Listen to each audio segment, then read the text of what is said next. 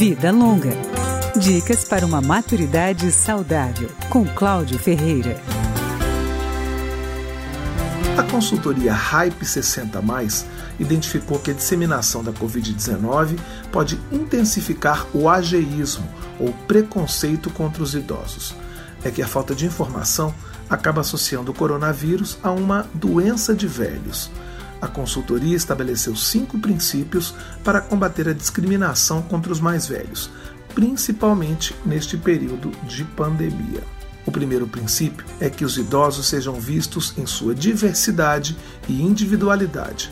Além da idade da pessoa, que se leve em conta diferentes estilos de vida, hábitos de consumo, geografia, cultura, saúde física e mental e que sejam abandonados adjetivos estereotipados ligados aos mais velhos, como teimoso, frágil e ranzinza.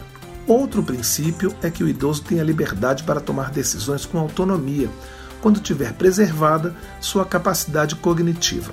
Mais um item salientado pela consultoria é a imagem do envelhecimento representada na mídia, que deve ser realista, positiva e construtiva. Deve-se falar, por exemplo, na minimização da capacidade funcional dos mais velhos, mas também do acúmulo de experiência, e sempre estar questionando qual é o discurso reforçado e qual é a mensagem disseminada. O quarto princípio para combater o ageísmo é construir uma relação de apoio e respeito aos idosos.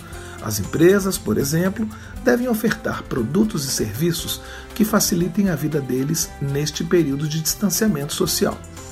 O último conceito é a inclusão e a visibilidade dos idosos como meio de mudar a percepção da sociedade sobre o envelhecimento. Vida Longa, com Cláudio Ferreira.